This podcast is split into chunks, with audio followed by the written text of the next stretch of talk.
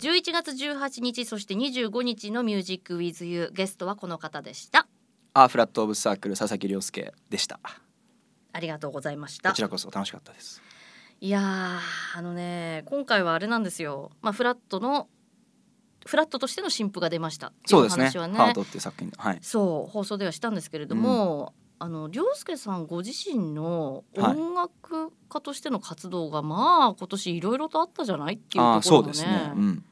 うんうん、その辺もちょっとまあ、まあ、あえてアフタートークだから聞けるかあなーみたなないるほとどこねろもあってね。今はちょうどね、うん、えっとザ・ケバブスってバンドをうん、友達と組んだんですけどすごいメンバーじゃないのこれが。あ知ってます知ってますよあのねいつも知らない人にはあのトルコ人とバンド組んでるって嘘ついてる んですけど それなんかでも言ってた でしょ。なんかななでたまにね、うん本気で信じてる人がいてはいはいはいはい知ってますよ。はええいええそうは。ないんですよ、まあで友達と組んだんですけどそれのアルバム作ってますねあらそう。レコーディングを今ちょうどしてて、うん歌を半分取り終わってあと5曲ぐらい取ったりって完成って感じなんですけど、うんフラットのツアーの隙間にそれをやってますでしょ。はいだからまずあフラットオブサークルとしての活動があります。メンバーです。はいケバブスもあります。あとはソロも出したじゃない今年。出しましたレインボーピッツァっていう超色で出しましたはいね。 はい少なくとも三形態あるわけですよ。そうですね確かにはいすごいなと思って。よく出してくれますよねだからレーベルがすごいなと思いますね いや別に出せば出すほど売れるってもんでもないんですけど あのだからすごいかけてくれてるなと思って、その期待には絶対応えたいなっていつも思いますねそれは、うーん。まあもしレーベルなくても。も出しますけどね勝手 に かもう今出せるからもうそうですね、 はい確かにね今僕が死んだらデモが200曲ぐらいあるんで全部出してくださいっていつも思って書いてますけどそれ本、はい、あまあ歌詞歌とかいい加減なのいっぱいありますけどうーわすごいねそうんなですよにストックというちょかっもったいないなみたいな、はいあそうまあちゃんと完成はしてなくても、はいなんとなくそういった曲はもう200曲くらいあるんだそうですねだから最近悩んでるのはメンバーが曲書いてくれるの嬉しいんですけど、俺の曲入る隙間がなくなってき てより一層こうあどうしようみたいなのはありますけどねあそう、はでいもそれはそれでまあほらバンドとしてやれてるメンバーとうんね一人じゃなくてメンバーとやれる楽しみでもあるわけだからねやっぱりねそうですね。でも最近うん好き思ってるのが、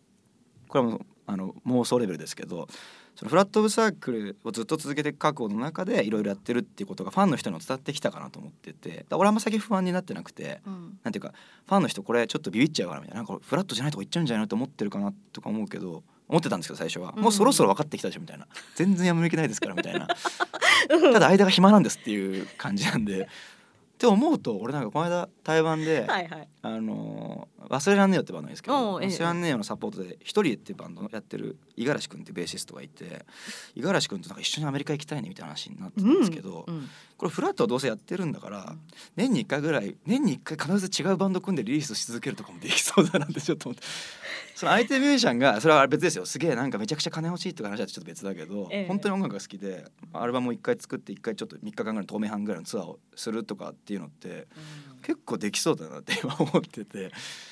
できそうだしなんかねやっちゃいそうで怖いそう意や外とれそう結構面白いんじゃないかなとか思っててまあ需要あるかないかは別で作るだけだからその欲しいと思う人こっちが作る音楽であればいいだけなので。うん別にまあだからそれはレコード会社的な考えじゃないですけどね、うんあんま合理的じゃないですけど合理的なバンドのあり方にちょっと飽き飽きしてきてる人絶対いっぱいいるなと思っててそういうちょっとアメリカに乗りで行ってみたいとかってみんな思ってると思うんですよね。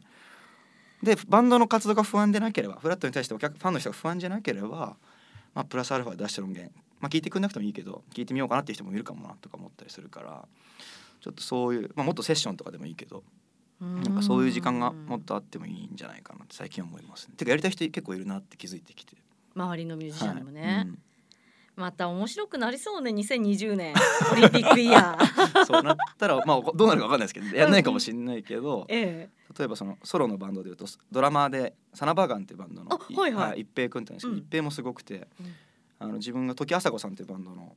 えっ、と,、ボーカリストはねはい、えー、とバンドのメンバーとしてやった時にあー菅佐野さんっていうキーボードと出会って彼自分から口説いてバンド組みましょうっつって本当今ラストエレクトってバンドを組んでこ動いてえるんですよ。えあそうなんだそういうそういきさつで今浜君ってあの岡本さんって岡本さんね浜君とも別のバンドがあいつ組んでて、うんこいつ本当偉いっていうのと彼もともとジャズの出身なんで、ええジャズジャズマンってバンドなんていうか一個のやつ続けないっていうか、うんしょっちゅうメンバー変わるじゃないですか、うん多分その気分でやってんのかなと思った時にすごく勉強になるなと思って確かにねみたいなこれぐらい自由でもいいなみたいな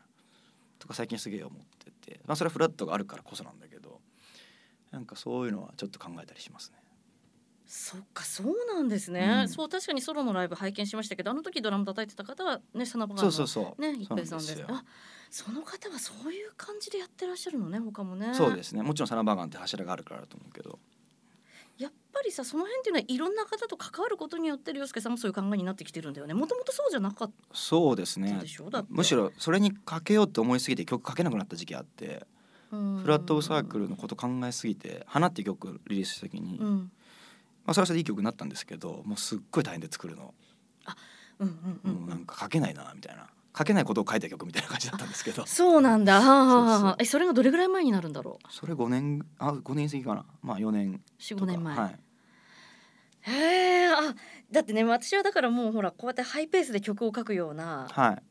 面しか実はだから知らないわけですよああそうか最近割とねそうそう割と出会最った近のはだから、はい、そうだけどその前にはそういったことも経験されてるのね涼介さんはねそうですね、うん、だからオンエアの方でも言ったと思うんですけど、そのバンドを組んで、うんあのクリエイティブな状態でいられなんかみんなサポートはしてくれるけど一緒に何かを作るってモードじゃなくなってた時があってバンドがそれは結構苦しかったんですよね。こううん俺何のためにやってこれバンドなのかみたいな時もあったりしたからそれをなんかやっとの超え超えて今があるって感じがしますね。そっか、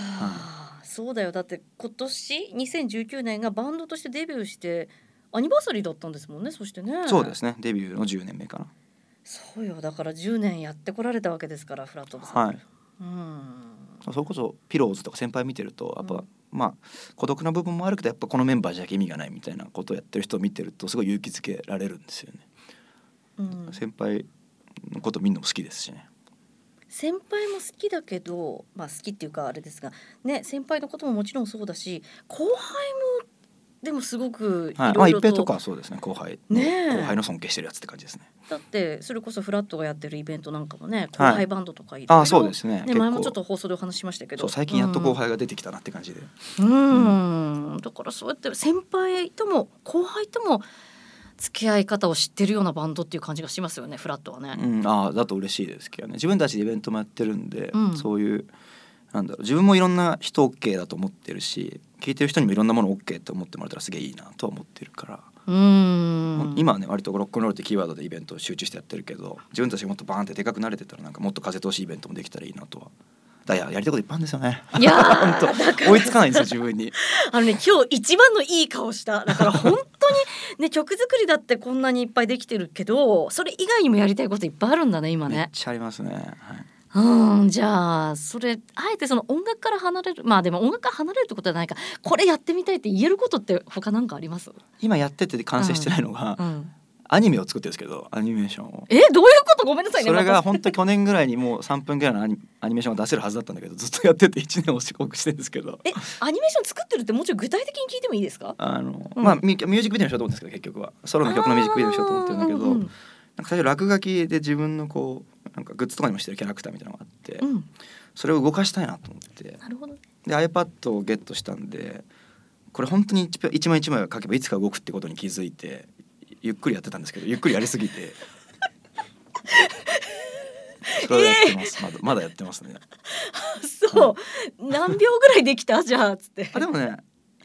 3四4 0秒いってんじゃないかなおで 2, 2分以内の曲なんで頑張ればできるはずなんだけどそっかでもねちょっとまた意外な方向をついてきたね、はいへあの奈良義朝さんってえいうええなるさんはいアーティストの奈良さんに初めて会った時にホワイトハルコンに絵を描いてもらったんですけどギタそうでその時に渡したジャケットが自分でデザインはしてなくてで絶対自分でデザインした方がいいって言われたんですよ自分で作ってるものだしできるからって言われてなんていうかっていうとその時僕アートブックみたいなの自分で持ってて絵を描くーあそうなんだそれにもサインしてもらったんですけどこれができるなら絶対ジャケットを作れるって言われて「大脱走 EP」って自分のソロのジャケットを自分で描いたんですけどうーんあそうそうそれで奈良さんにかなり勇気づけられたのもあって絵を描くのがいいな楽しいなっていうのもあるしアニメーションいいねみたいなまあ本当あれですよそんな超立派なあれかわかんないけどいかにもインディペンデントなものにはなってますけど 線描だけだし動くもあのーがいいよねやっぱりそれとそうやってやりたいこといっぱいあってそれにチャレンジしてるやってるっていうのがさうん楽しいですけどうねんそれはそれでただ時間がね配分が難しくてそうでしょうね、うんこんだけねだって曲だけでもあれね作んなきゃいけないの にそうだよはいねえドラゴンボール好きですかドラゴンボールごめんあのじゃあ喋ってください 私のいやあんまり精神と時の部屋ってのがあって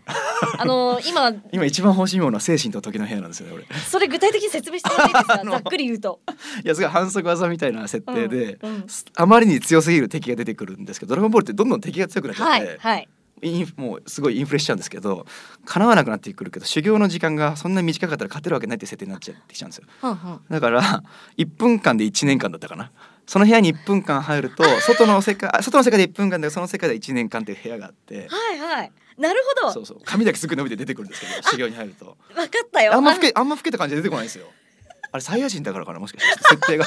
だけどめっちゃいいやんみたいな横にいるディレクターがめちゃめちゃ受けてます、そうだからなんだでかすよらそういう時間の過ごし方がもしできるんであればそうだいやからもれちがろん欲しいよ人ね生に限今りねがあるから美しいってことはなんとなく感じて始めましたけど30を超えてねだけど、うん、やっぱやりたいことが終わらないな多分っていう感じはしてますねうーんじゃあちょっと期待してますよその今書いてるねアニメーションにしてもね世に出てくるのをねそうでですねいや絶対出そうと思っていつになるかわかんないけど、んうんうんはうい、んやってます楽しみにしてます、うんはいそっかでも年齢的にも30代に入ってええ、ねそれこそお誕生日の時に年齢も言ってましたもんねそういえばねバースデーライブそうですねソロライブの時33になりましたねねえであの時にねなんか私あのそれこそライブの後にたまたまブラウマのこうきさんに会ってあそうほらこうきさんいつも来てくれるんですよ、うんそう嬉しい、で、うんあの時にまあいいじゃんいいじゃんってそのままだから私ああの飲んだんですよね。こうきさんそとの時にそう。あそうなんだはいであのもうずいぶん古いお付き合いっていうかお知り合いみたいですよね。涼介さんはあねでもそうか。な、うん。うん、7年とか8年とか知ってるかなそう言ってたけはいど、もうあらかた10年近くもう知ってるかもなんて言ってて、でそのこうきさんがやっぱりさこの業界いると変わってくる人もいっぱい見てるんだけど涼介は本当変わんないんだよいやマねってジっす言っかてた。